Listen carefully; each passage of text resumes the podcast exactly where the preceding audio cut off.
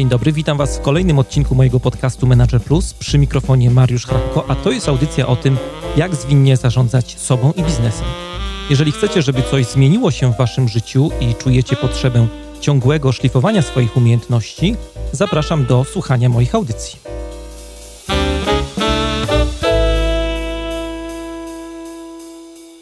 Dzień dobry, dzień dobry. Dzisiaj, zgodnie z tym, co obiecałem Wam już jakiś czas temu w newsletterze, pisałem, że przygotuję dla Was coś specjalnego i miałem tutaj na myśli taki mini cykl edukacyjny, który będzie miał właśnie formę podcastu. E, cykl będzie dotyczył tylko jednego tematu, tak sobie założyłem, że będziemy rozmawiać o tym, jak zwiększyć e, efektywność Waszych zespołów, jak popracować nad zespołami, tak żeby te zespoły osiągały wyniki. No i cały ten cykl audycji zbudowałem w oparciu o model pięciu dysfunkcji pracy zespołowej Patryka Lencioniego. To jest taki model, który e, bardzo lubię i który sam na co dzień stosuję w swojej pracy z zespołami, a pomagają mi przy tym e, Ola i Jania z Team Hacker.pl, które bardzo serdecznie pozdrawiam, no i bardzo dziękuję za pomoc przy przygotowywaniu materiałów do tego cyklu. Dziękuję za wszystkie E, komentarze, uwagi, za konstruktywną krytykę, no i ogromną motywację do tego, żeby w końcu ten kurs nagrać, bo nie ukrywam, że z tym pomysłem nosiłem się przez kilka miesięcy e, w ubiegłym roku, ale jakoś tak ciągle brakowało mi takiego kopa, żeby w końcu to zrobić. Tak więc, jak mówiłem, cykl będzie się składał z pięciu części. W każdym kolejnym odcinku będziemy sobie rozwałkowywać jedną taką dysfunkcję pracy zespołowej, która ma znaczenie właśnie z punktu widzenia zwiększania um, efektywności pracy zespołowej. Pokażę Wam konkretne techniki, konkretne narzędzia, które na pewno będziecie mogli wykorzystać w pracy ze swoimi zespołami i które to narzędzia, techniki pomogą Wam te dysfunkcje wyeliminować. No, ale to nie wszystko, bo do każdego odcinka oprócz e, ciekawych linków, ciekawych artykułów, książek, które będą poszerzały e, omawiany temat, będziecie sobie mogli dodatkowo jeszcze to wszystko przestudiować w domu, e, to przygotowałem tak zwane odcinkowe freebie. I to będą bardzo różne rzeczy. Czasami jest to jakieś ćwiczenie, czasami będzie to test do wykonania w zespole, takie praktyczne mm, pomoce, które będą też wspierały i rozszerzały materiał, o którym będziemy tutaj mówić. Mam nadzieję, że taka forma edukacji Wam się bardzo spodoba. Robię to pierwszy raz, dlatego e, koniecznie dajcie znać w komentarzach, w mailach, co o tym pomyśle sądzicie, bo może jak to wszystko zaskoczy, to będziemy to dalej w przyszłości kontynuować. Zobaczymy. To tyle tytułem wstępu. Ruszamy. Dlaczego w ogóle taki temat? E, skąd pomysł na uruchomienie akurat takiego cyklu? Cyklu o zespołach, o tym, jak zwiększać efektywność pracy zespołowej. No, powodów jest tutaj kilka. Po pierwsze, e, dlatego, że na co dzień bardzo dużo pracuję z zespołami i liderami w organizacjach Mam w związku z tym całkiem sporo ciekawych doświadczeń, narzędzi, którymi chciałem się z Wami po prostu podzielić, bo wiem, że na pewno wiele rzeczy pomoże Wam usprawnić tę pracę w Waszych zespołach, tych narzędzi, o których będę Wam opowiadał tutaj. Po drugie, no nie będę jakoś specjalnie odkrywczy, jeżeli powiem, że praca zespołowa w dzisiejszych czasach odgrywa taką szczególną rolę. E, no i nie ma tutaj znaczenia, czy mówimy o dużej korporacji, czy mówimy o jakimś małym przedsiębiorstwie, startupie, czy mówimy o pracy w szkole. Zespoły są wszędzie, no i tworzą podstawową formę organizacji naszej pracy, podstawową formę tego, co na co dzień robimy. Dlatego myślę, że warto się jest im mocniej przyjrzeć. Trzecia rzecz, która przyświecała mi przy tworzeniu tego minicyklu, to temat dotyczący zmiany paradygmatu zarządzania. Paradygmat to takie mocne słowo, ale chodzi mi tutaj o paradygmat właśnie pracy w organizacjach, którego centrum dzisiaj stanowi praca zespołowa. No, nie ma co ukrywać. Pamiętam, jak zaczynałem swoje świadome zawodowe życie, to były lata 2003-2004. No i to wtedy w naszych firmach polskich to był taki czas, kiedy e, no, ogromną popularność święciły różnego rodzaju systemy jakości. Na pewno pamiętacie taki najbardziej znany system, e, który się nazywał system ISO, no ale firmy software'owe na przykład prześcigały się też we wdrażaniu takiego modelu, który mm, bardzo lubiłem i dalej bardzo lubię, CMMI. To był taki standard dojrzałości organizacyjnej, standard, który był ogromnie wypasiony, składał się z kilku poziomów i pomagał firmom właśnie w tym, żeby były bardziej dojrzałe. Był standard COBIT, w branży motoryzacyjnej był Automotive Spice, też taki model. No i tak jakbyśmy wszystko wzięli zusammen do kupy, to można by e, tutaj zrobić taką klamrę i powiedzieć, że wszystkie te systemy, te modele, te standardy zakładały, że efektywność w firmie można osiągnąć poprzez dobrze dokręcone, zdefiniowane procesy. Ludzie nie byli aż tak ważni w całym tym podejściu. Jeżeli macie dobrze zdefiniowane procesy, procedury, jeżeli macie instrukcje, checklisty, to Wystarczy, że zatrudnicie zupełnie przeciętnych pracowników, dacie im narzędzia, dacie im e, dobre szkolenia, no to cała reszta zadzieje się sama.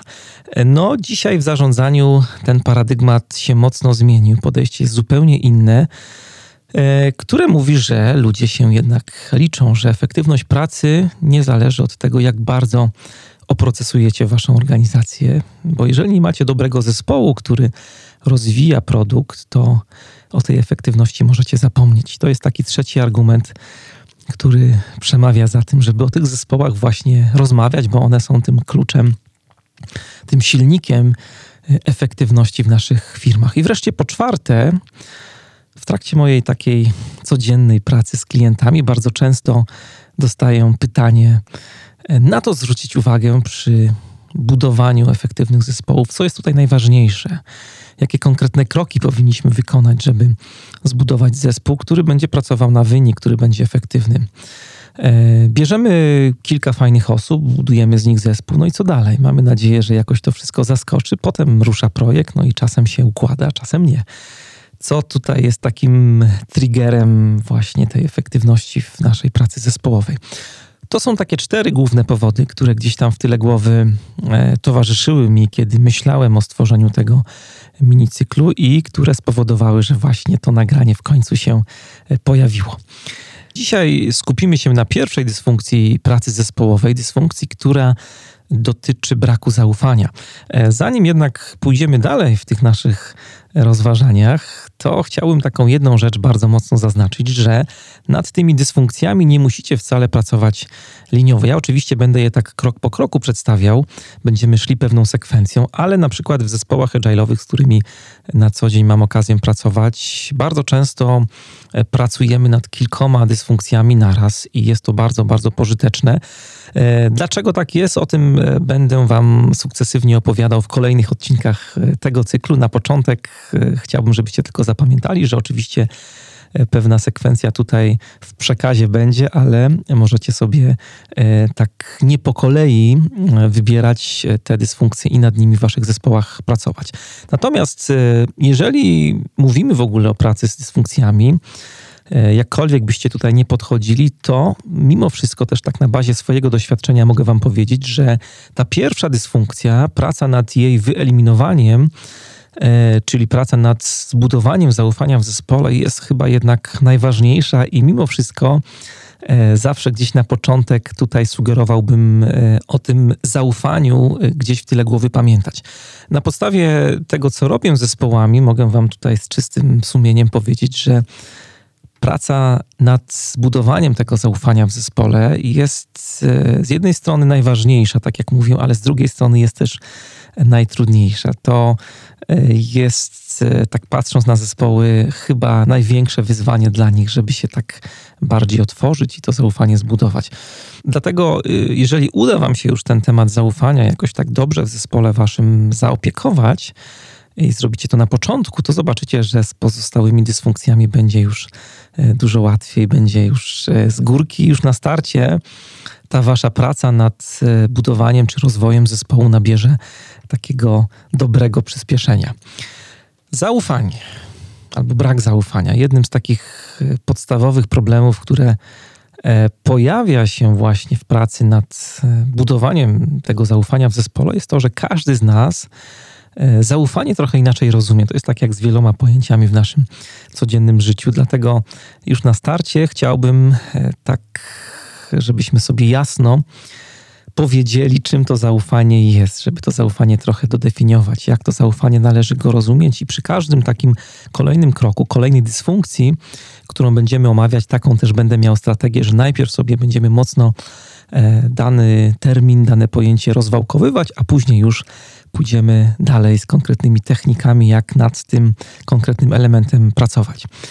Jeśli chodzi o zaufanie, to e, u zaufanie jest rozumiane jako e, otwartość, czyli jeżeli macie zespół, w którym ludzie sobie ufają, to właśnie są wobec siebie otwarci. Takie jest tutaj pierwsze ważne założenie. Co to znaczy, że ludzie sobie ufają i są wobec siebie otwarci? Otwartość to jest poczucie komfortu, przede wszystkim poczucie komfortu, które powoduje, że ludzie w waszych zespołach nie boją się tak mówić wprost, bez ściemy.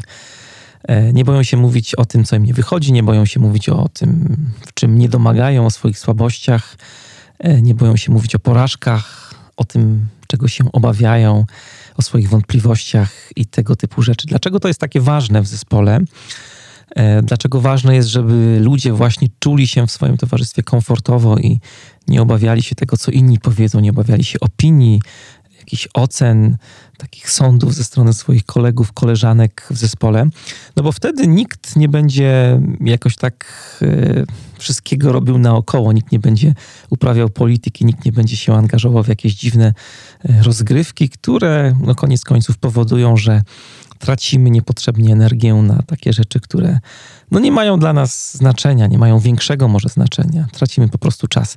Zaufanie o tym będziemy tutaj mówić cały czas, to jest szczerość, to taka właśnie komunikacja bez ściemy, otwartość. No a z tą szczerością, to jak wszyscy dobrze wiemy, w naszych zespołach różnie bywa. Ja pamiętam taką sytuację w jednej z firm, z którą współpracowałem. Był sobie tam pewien lider, który zaproponował jednemu chłopakowi z zespołu, którym to zespołem zarządzał ten lider, jako taki prezent, nagrodę, bonus, udział w świetnym szkoleniu z komunikacji. To było szkolenie prowadzone przez znanego trenera. Szkolenie było wyjazdowe, dwudniowe, no wszystko bardzo fajnie wyglądało.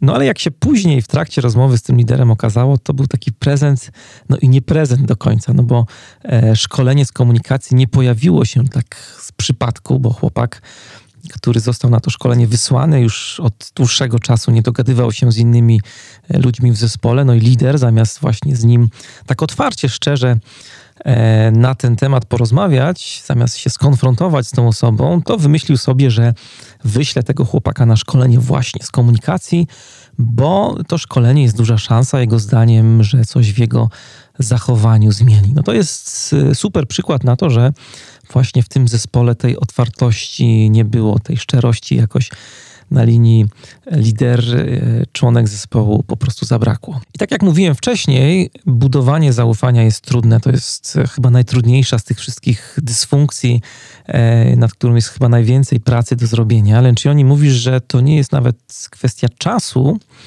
ale to jest kwestia odwagi.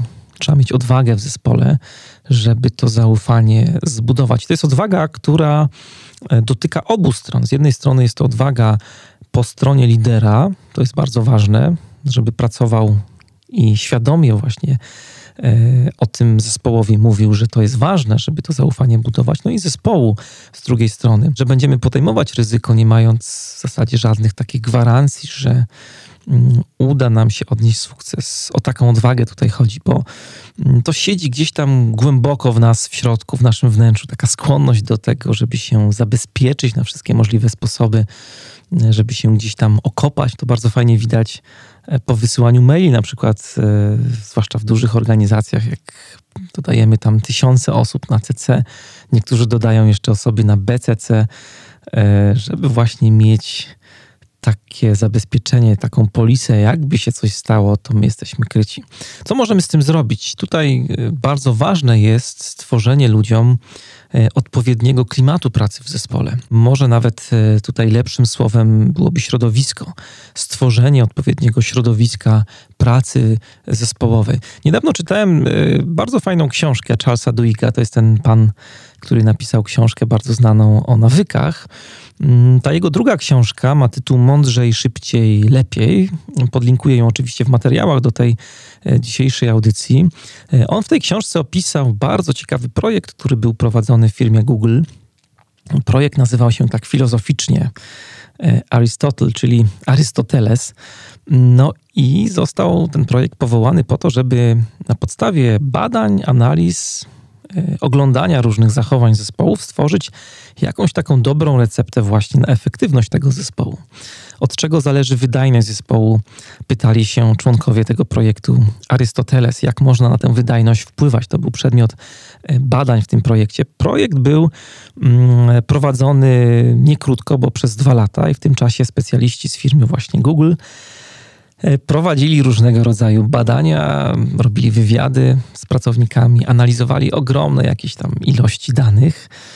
Mm, no i ciekawe były wnioski z tych badań. Laszlo Bock e, to był szef działu People Operations Google'a, właśnie działu, który zajmował się e, tymi wszystkimi badaniami. Jak prezentował wnioski z tego projektu, zrobili wielkiego town halla, zebranie dla tutaj wielu pracowników, wielu tysięcy pracowników. No i on podczas takiej wspólnej prezentacji e, zwrócił uwagę na kilka norm zespołowych, które mają wpływ na e, efektywne zespoły, na budowanie takich efektywnych zespołów.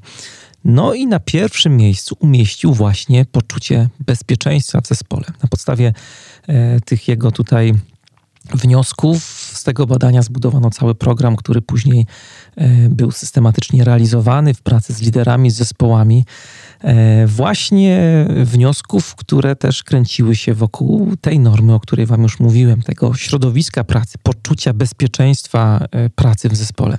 No i budowanie takiego środowiska pracy, w którym e, właśnie członkowie będą mogli sobie ufać, nie będą się bali, że taka szczera rozmowa nie będzie miała dla nich żadnych konsekwencji, nieprzyjemnych konsekwencji, no to jest e, wyzwanie, przed którym stoją przede wszystkim współcześni liderzy, żeby takie środowisko pracy umiejętnie budować, bo wielu liderów w naszych firmach dzisiaj jakoś nie dostrzega tego, że to nie ludzie są problemem, ale właśnie środowisko, w którym ci ludzie funkcjonują. Bo ludzie są ok, ludzie są w porządku, ale problemem jest e, ten klimat, który w naszych firmach tworzymy. Klimat, który wymaga odpowiedniej korekty, odpowiedniego skorygowania.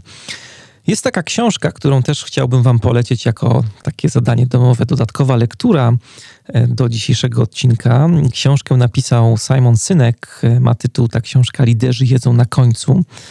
Niektórzy, jak się spotykam w firmach na różnego rodzaju warsztatach, mówią mi, że to jest książka, która zmieniła ich życie, wróciła ich liderskie życie do góry nogami, więc bardzo ją polecam. Ale on tam oprócz wielu fajnych rzeczy, wielu ciekawostek, ciekawych przemyśleń, refleksji, wykorzystał taką metaforę, która bardzo pasuje do tego, o czym teraz mówimy. Metafora dotyczyła skutera śnieżnego. Skuter śnieżny podobnie jak zespół właśnie, jest przeznaczony do pracy w bardzo określonym środowisku, do pracy w bardzo określonych warunkach. Jeżeli pozbawimy go odpowiednich do tej pracy warunków, czyli śniegu, no to umieścimy go w zupełnie innym jakby środowisku, w innych warunkach, na przykład na pustyni. To nie będzie wtedy środowisko optymalne, przyznacie, do jazdy skuterem. Skuter nie będzie działał jak należy.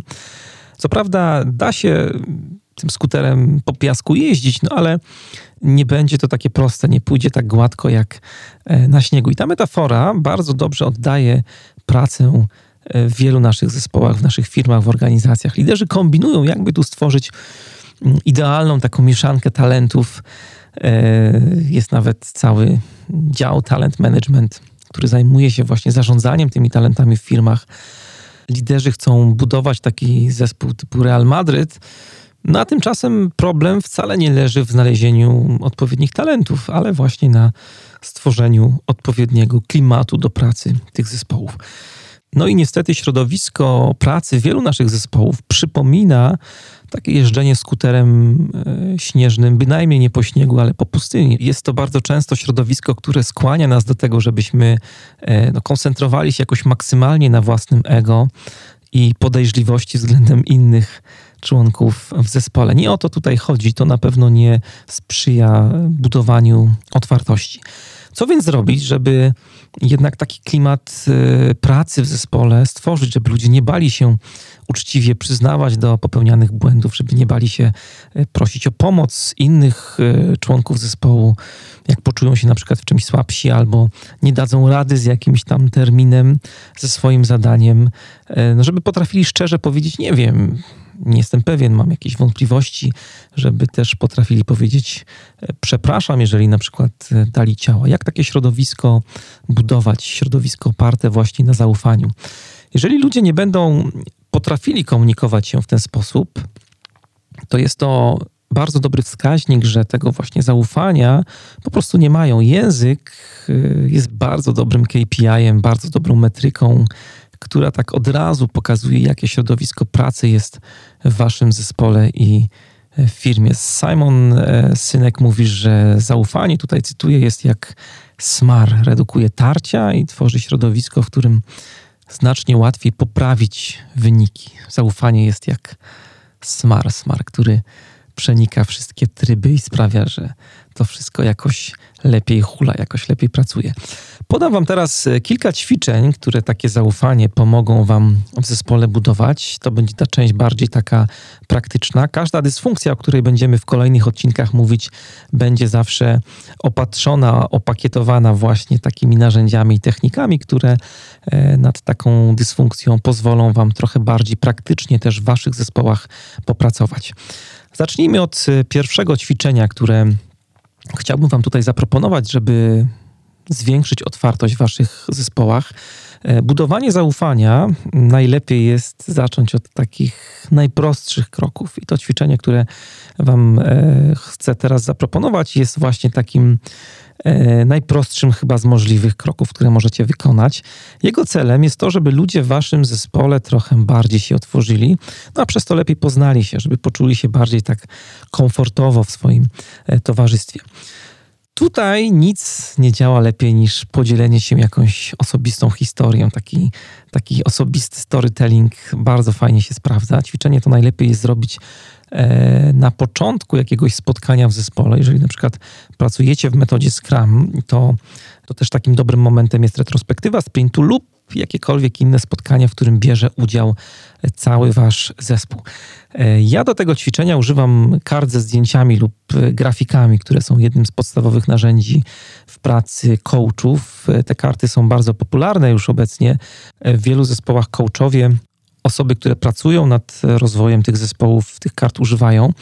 E, ja polecam dwie wersje kart. Taką wersję tańszą i tutaj świetnie sprawdzają się karty z gry Dixit. Gra Dixit jest, jeżeli ktoś nie zna, taką grą planszową w skojarzenia, do której wykorzystywane są właśnie takie bardzo bajkowe karty, karty z bajkowymi ilustracjami, które no niesamowicie rozgrzewają naszą wyobraźnię, pobudzają kreatywność. Jeżeli kupicie sobie grę, to w pudełku znajdziecie 84 karty, które możecie właśnie wykorzystać w tym ćwiczeniu.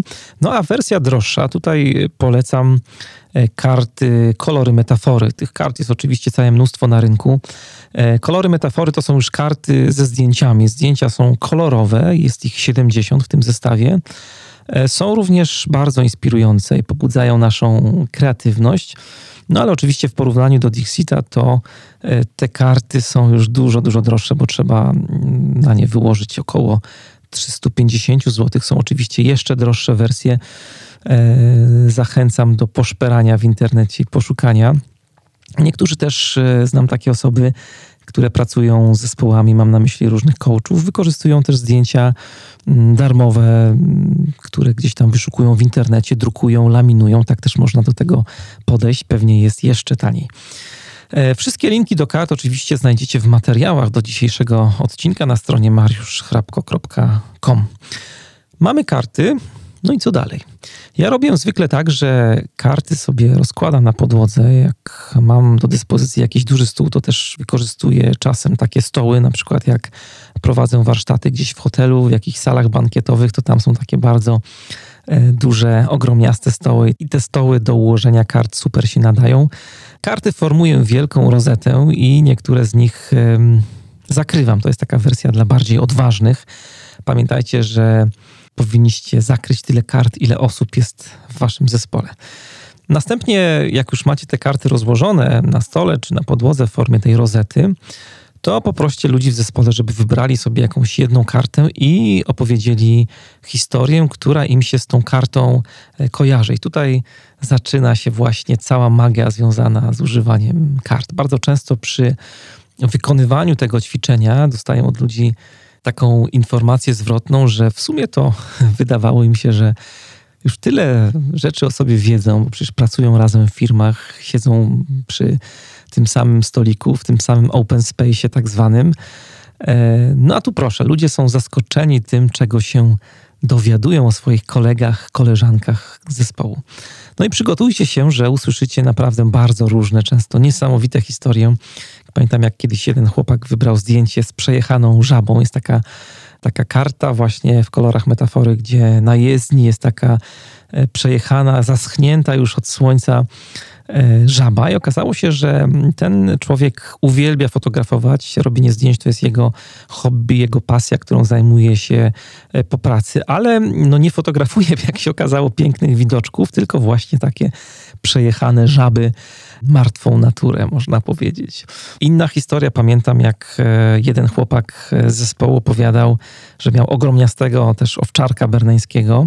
No i kiedyś cała jego rodzina E, musiała na kilka godzin wyjechać. Już nie pamiętam, czy to były jakieś zakupy, czy jakaś sprawa poważniejsza w mieście do załatwienia. No i zostawili tego owczarka sobie wesoło hasającego po ogrodzie. W międzyczasie pojawił się listonosz. Wszedł na posesję, wszedł do ogrodu.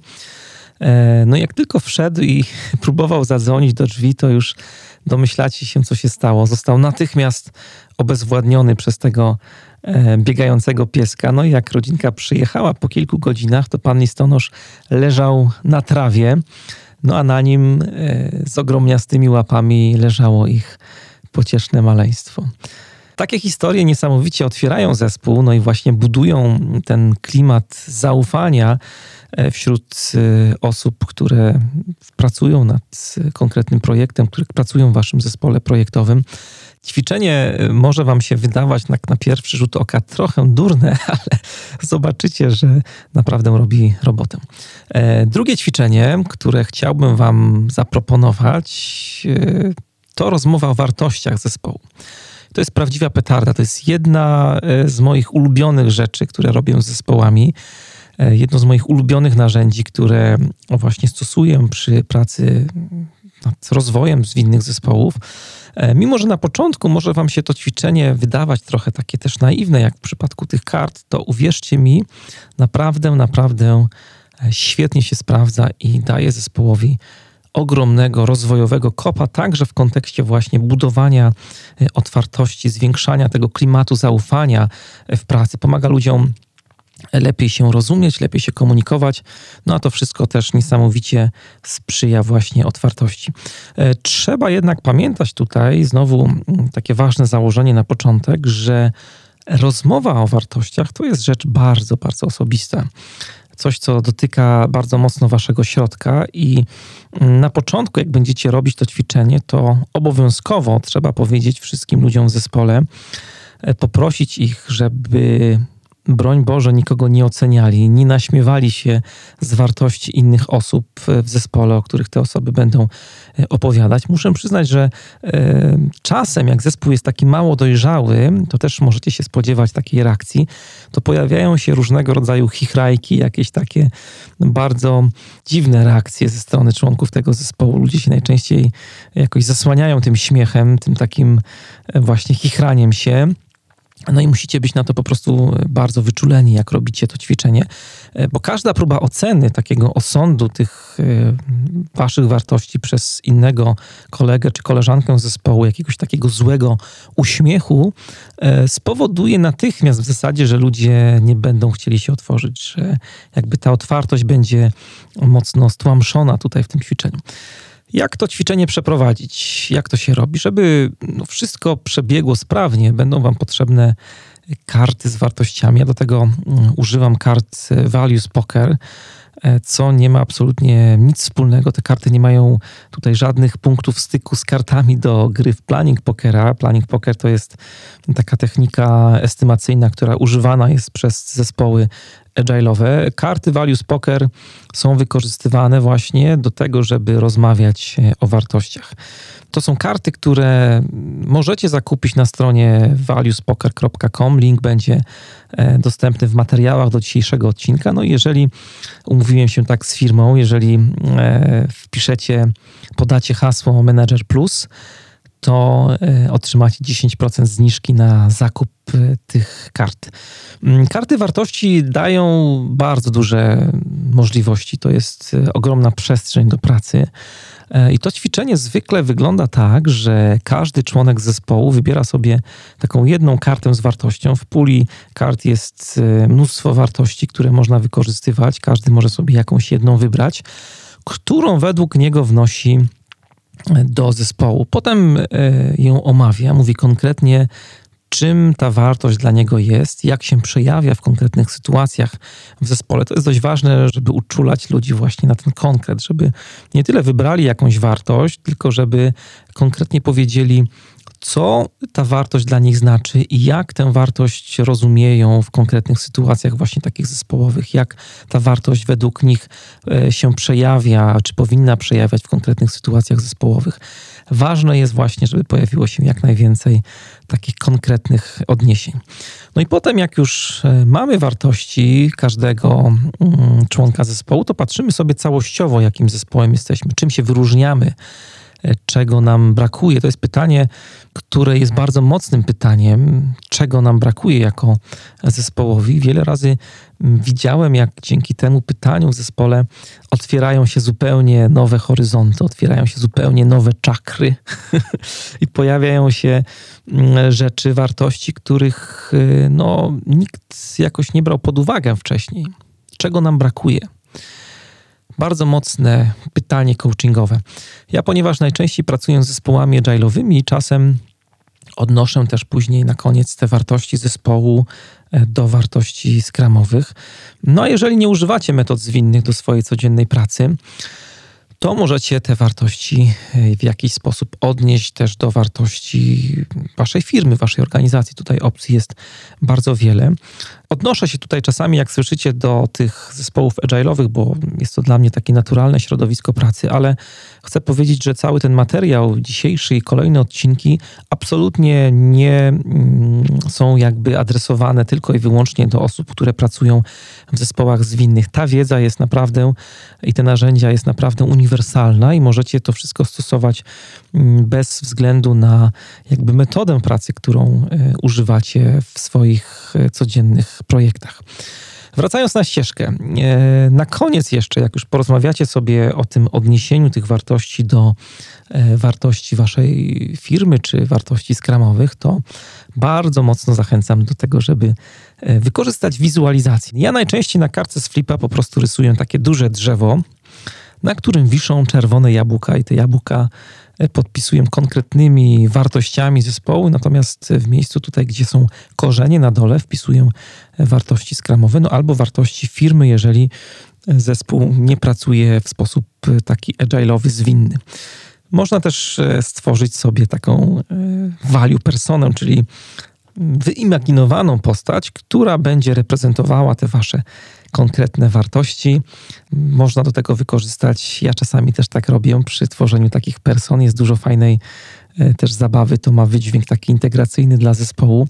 E, przynoszę e, plik różnych kolorowych gazet, nożyczki, klej i można wręcz taką quasi rzeczywistą postać sobie wyciąć, zwizualizować i dopiąć konkretne wartości do tej osoby.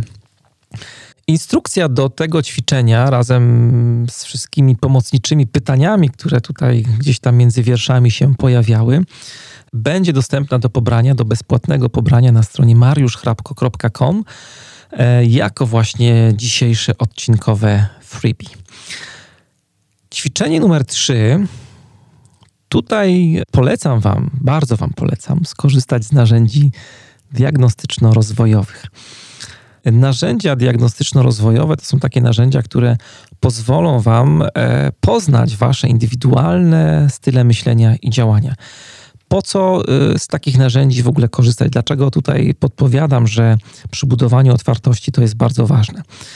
To jest ważne, bo takie narzędzie pomoże Wam lepiej siebie poznać, lepiej siebie zrozumieć, no i lepiej się komunikować w zespole. Jeżeli e, poznacie takie profile wszystkich osób, kolegów, koleżanek w waszych zespołach, to łatwiej wam będzie rozmawiać o swoich słabych i mocnych stronach, łatwiej wam będzie się otworzyć przed innymi. Nad tą otwartością cały czas przy tym pierwszym kroku pracujemy. Po drugie, takie narzędzie da Wam też konkretny słownik.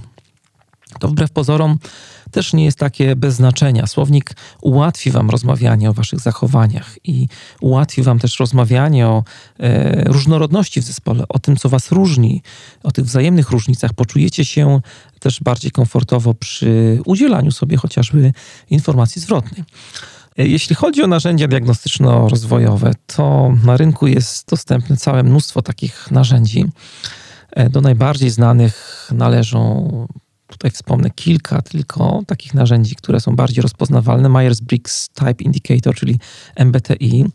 E, takim kolejnym narzędziem jest Insight Discovery i model e, DISC też e, jest dość rozpoznawalny na rynku, jeśli chodzi właśnie o takie profilowania. Ja bardzo Was będę zachęcał do tego, żebyście skorzystali z modelu Freeze, który sam od jakiegoś czasu wykorzystuję do pracy nad budowaniem i rozwojem zwinnych zespołów w firmach. Dlaczego tego Freeza polecam, dlaczego go rekomenduję? Oczywiście możecie skorzystać z dowolnego narzędzia, natomiast Freeze dla mnie osobiście jest y, ważny, ponieważ no, ma bardzo dużą przewagę w porównaniu do pozostałych modeli, tym, że jest w 100% modelem polskim. Mnie się zawsze e, marzyło w zarządzaniu, żeby jak najwięcej tych różnych praktyk, modeli właśnie było też naszych, żebyśmy nie zawsze korzystali, inspirowali się tylko i wyłącznie wzorcami amerykańskimi, ale żeby w Polsce też E, jakby ta myśl związana z przywództwem, z zarządzaniem też kwitła i się rozwijała. No i właśnie Freeze jest takim naszym w 100% polskim e, modelem i co ciekawe, co ważne tutaj, co jest przewagą tego modelu nad innymi, to to, że e, ten model został opracowany na podstawie polskich badań, no jest cały czas rozwijany i dopasowywany właśnie do polskich realiów. Ten kontekst kulturowy jest szalenie ważny przy tych wszystkich różnych modelach. Są niektóre takie podejścia, które bardzo fajnie sprawdzają się na przykład na gruncie amerykańskim, a w Polsce to już e, w niektórych momentach bardzo słabo brzmi. Chociażby widać to mm, na rynku tak zwanych mówców motywacyjnych, którzy czasami tak sztucznie opowiadają, e, robiąc takie kalki, e, czasem językowe, kalki przykładowe ze Stanów, że aż tych wypowiedzi po prostu czasami się nie da słuchać. Ja mam przynajmniej takie doświadczenia. Po drugie, Freeze jest metodą bardzo wiarygodną, jest metodą naprawdę na dziesiątą stronę przebadaną i sprawdzoną. Pomiarów y, takiej rzetelności tego modelu dokonano na próbie badawczej 1220 osób. Były to osoby y, narodowości polskiej. Badania przeprowadzono w latach 2013-2015, już kilka lat, więc ten model na rynku y, istnieje, stosowany i rozwijany. No i wreszcie po trzecie, Freeze jest bardzo prosty, mimo że dotyka bardzo złożonych aspektów tego, w jaki sposób myślimy, w jaki sposób działamy, no to faktycznie ten słownik Freeza jest bardzo prosty. Zauważyłem też po ludziach, którzy wykonywali sobie badanie Freeze, że później tak jakoś lekko, naturalnie w firmach się tym modelem posługują. To jest nie bez znaczenia, bo jakbyście wzięli sobie na przykład, e, nie chcę tutaj jakoś, broń Boże, wartościować tych modeli, e, bo są zwolennicy i przeciwnicy każdego z nich, e, ale na przykład MBTI jest takim modelem, gdzie no, jeśli chodzi o takie codzienne rozmowy i przekazywanie tego wszystkiego, co tam w nim głęboko siedzi, już nie jest takie proste, już nie jest takie oczywiste. Natomiast Freeze jest stosunkowo łatwo mm, przekazać i łatwo później wykorzystywać w takich nawet codziennych rozmowach przy kawie, czy takich codziennych rozmowach podczas spotkań zespołowych. On jest po prostu taki bardzo przyjazny e, użytkownikowi. No dobrze, to powiem teraz parę słów o tym, czym e, ten model Freeze jest i dlaczego właśnie sprzyja budowaniu otwartości e, w zespole. Tak jak wspominałem na początku, jest narzędziem diagnostyczno-rozwojowym. Dzięki temu narzędziu, dzięki Freeze'owi możecie sobie lepiej poznać samego siebie, możecie się lepiej zdiagnozować, poznać jak myślicie, jak e, przetwarzacie dane i ta wiedza niesamowicie sprzyja budowaniu otwartości, budowaniu zaufania w zespole, bo jeżeli e, inni członkowie zespołu znają wasz profil, to dużo łatwiej jest wam się komunikować, dużo łatwiej jest wam się rozumieć, a zwłaszcza rozumieć tych, którzy myślą inaczej, bo to jest chyba największym wyzwaniem właśnie w naszej takiej zespołowej codzienności. No i ta wiedza, dzięki tej wiedzy, którą e, daje znajomość waszego profilu Freeze, inne osoby w zespole mogą też e, przewidywać, w jaki sposób podejdziecie do rozwiązania określonego problemu, na przykład w jakiejś sytuacji takiej zespołowej, projektowej, w jaki sposób będziecie e, podejmować decyzje, jakie role zespołowe będą wam bliższe, a jakie dalsze, w jakich będziecie się lepiej czuli, w jakich gorzej. E, no i jakie są wasze mocne strony, to też jest bardzo ciekawe, jakie macie talenty. E, to wszystko niesamowicie sprzyja otwartości, temu, żeby ludzie mieli większe zaufanie do siebie. Jeżeli e, chcielibyście się trochę więcej dowiedzieć na temat tego modelu, bo ja tutaj nie chcę robić jakiegoś wielkiego wykładu na ten temat, bo skupiamy się na dysfunkcjach, pracy zespołowej. Chciałem Wam tylko tak zaznaczyć, może zachęcić Was do tego, żeby e, właśnie takie narzędzie w swoim zespole wykorzystać.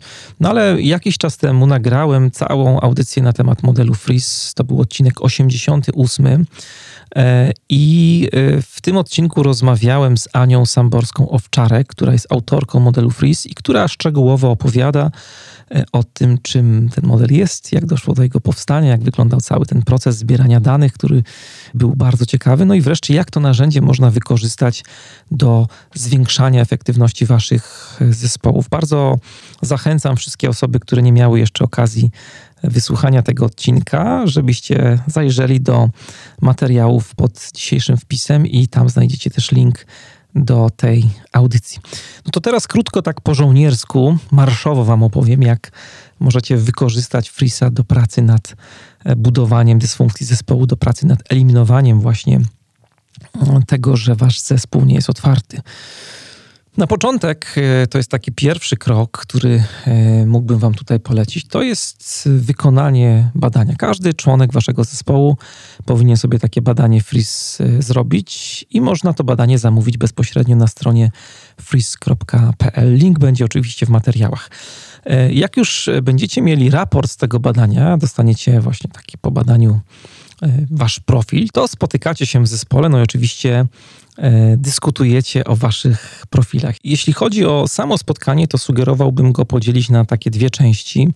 E, zacząć od, to jest ta pierwsza część, od wprowadzenia do modelu Freeze. Jak już się spotkacie, to na początku dobrze jest po prostu porozmawiać o tym modelu, o perspektywach, które go tworzą, o różnicach między tymi perspektywami, o tym, co je wyróżnia, o mocnych stronach, o potrzebach, o e, sposobach komunikacji. To jest dość ważne, żeby mm, sobie też tak uporządkować wzajemnie wiedzę, żeby właśnie wejść w ten wspólny słownik rozmawiania o e, naszych stylach myślenia i działania. No a druga część tego spotkania mm, jest e, takim miejscem właśnie na prezentację indywidualnych profili członków waszego zespołu. Czyli każdy członek e, waszego zespołu, każdy, kto jest obecny na tym spotkaniu, robi taką krótką freeze instrukcję obsługi samego siebie, możemy tak to nazwać. Czyli opowiada o swoim profilu, o tym, co go wyróżnia, jak zachowuje się w zespole, jak się komunikuje. To wszystko jest bardzo ważne właśnie z punktu widzenia też budowania otwartości naszego zespołu. No ale to nie wszystko. Po spotkaniu y, też sugerowałbym Wam, żebyście powiesili sobie Waszą freeze mapę w miejscu, które jest widoczne dla wszystkich y, osób Waszego zespołu, na przykład w jakimś y, kącie w open space, na jakiejś wspólnej ścianie gdzieś w pokoju, jeżeli pracujecie w pokoju, macie no, ten komfort. Freeze mapa będzie wam zawsze przypominać, jacy jesteście. Będzie wam przede wszystkim przypominać o tym, że każdy jest inny, że zespół jest sumą różnorodności. E, mam jeszcze taką e, uwagę, w zasadzie dwie uwagi a propos e, tego spotkania. Po pierwsze, sugerowałbym Wam bardzo mocno, żeby absolutnie tego spotkania nie łączyć z żadnym innym spotkaniem w waszej firmie. To spotkanie zajmuje zazwyczaj dwie, dwie i pół godziny, w zależności od tego, jak długie jest to wprowadzenie frisowe. To spotkanie ma zupełnie inny cel. Celem tego spotkania jest poznać profil każdej osoby w waszym zespole i sugerowałbym właśnie, żeby tych celów z innymi celami spotkań w waszej firmie po prostu nie łączyć. No a druga rzecz, którą chciałbym wam tutaj też zasugerować, oczywiście nie musicie tego robić, to e, zaproszenie na takie spotkanie kogoś z zewnątrz, bo to spotkanie można zorganizować oczywiście we własnym zakresie. Każdy robi sobie badanie przynosi wyniki, później sobie wspólnie o tych wynikach dyskutujecie. Ja jednak bardzo mocno Was zachęcam do tego, żeby na takie spotkanie zaprosić jednak kogoś, kto na tym modelu się trochę zna, najlepiej jakiegoś certyfikowanego trenera Freeze, który pomoże Wam taką analizę przeprowadzić, opowie trochę o samym modelu, czyli zrobi takie wprowadzenie w tej pierwszej części, przeprowadzi Was przez cały proces, no i pomoże Wam lepiej w zespole zrozumieć Wasz profil.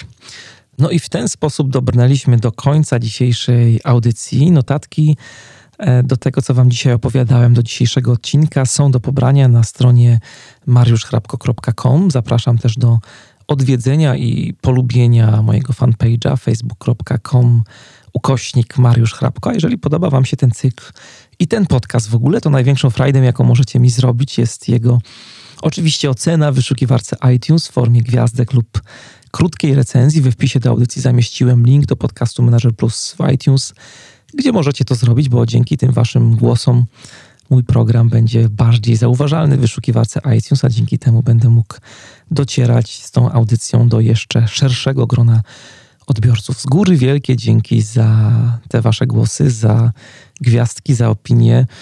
Mm, bardzo na Was liczę. Kolejny odcinek naszego cyklu jest już zaplanowany za dwa tygodnie. Mam nadzieję, że w tym czasie sobie to wszystko przetrawicie, a może będziecie mieli też okazję, żeby niektóre rzeczy wypróbować. E, zmierzymy się w tym następnym naszym odcinku z kolejną dysfunkcją pracy zespołowej, która dotyczy obawy członków zespołu przed konfliktem, przed ścieraniem się, przed e, wyrażaniem swoich opinii, które czasem mogą się nie podobać innym członkom zespołu. Już teraz zacieram ręce na ten kolejny odcinek. A jeżeli jesteście fanami dobrych dźwięków, to zapraszam Was też do mojego drugiego podcastu, który od jakiegoś czasu prowadzę. E, podcastu na Sofie. To jest podcast w pełni muzyczny, tam nie ma żadnych merytorycznych wywodów na żaden temat związany z przywództwem czy zarządzaniem.